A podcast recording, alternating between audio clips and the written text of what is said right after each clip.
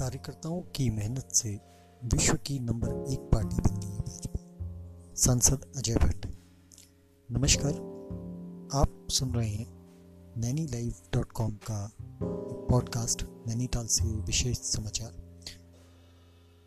रविवार को नगर के मल्लेताल नैनीताल क्लब के शैले हॉल में आयोजित भाजपा के प्रशिक्षण शिविर में भाग लेने पहुँचे नैनीताल उधम सिंह नगर के सांसद अजय भट्ट ने।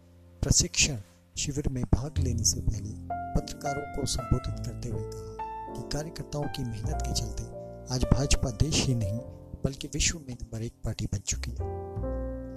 उन्होंने कहा 6 अप्रैल 1980 में भाजपा के गठन के बाद कार्यकर्ताओं की मेहनत के चलते पार्टी हमेशा आगे बढ़ रही है।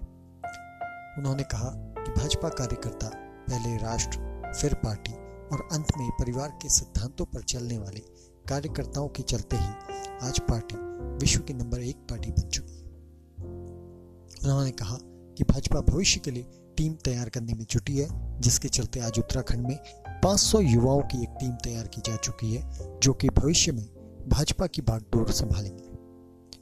चाइना को लेकर उन्होंने कहा कि आज प्रधानमंत्री नरेंद्र मोदी द्वारा लिए गए फैसलों व सेना को दी गई खुली छूट के चलते आज हम चाइना का डटकर मुकाबला कर रहे हैं। संसद ने मुख्यमंत्री पर हाईकोर्ट द्वारा सीबीआई जाँच के आदेश पर कहा कि समय समय पर विरोधियों द्वारा भारतीय जनता पार्टी पर कीचड़ उछालने का कार्य किया जाता रहा है।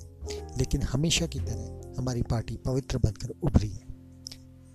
महेश नेगी प्रकरण को लेकर सांसद अजय भट्ट ने कहा कि अभी इसमें जाँच चल रही है और ऐसे मामलों में पार्टी अपने स्तर से भी जाँच करती है और जब तक कोई निर्णय नहीं आ जाता, तब तक इसमें कुछ भी बोलना उचित नहीं होगा उन्होंने कहा कि अगर सही में कोई दोषी पाया जाता है तो संगठन से उसको निष्कासित करने में भी देर नहीं की जाती।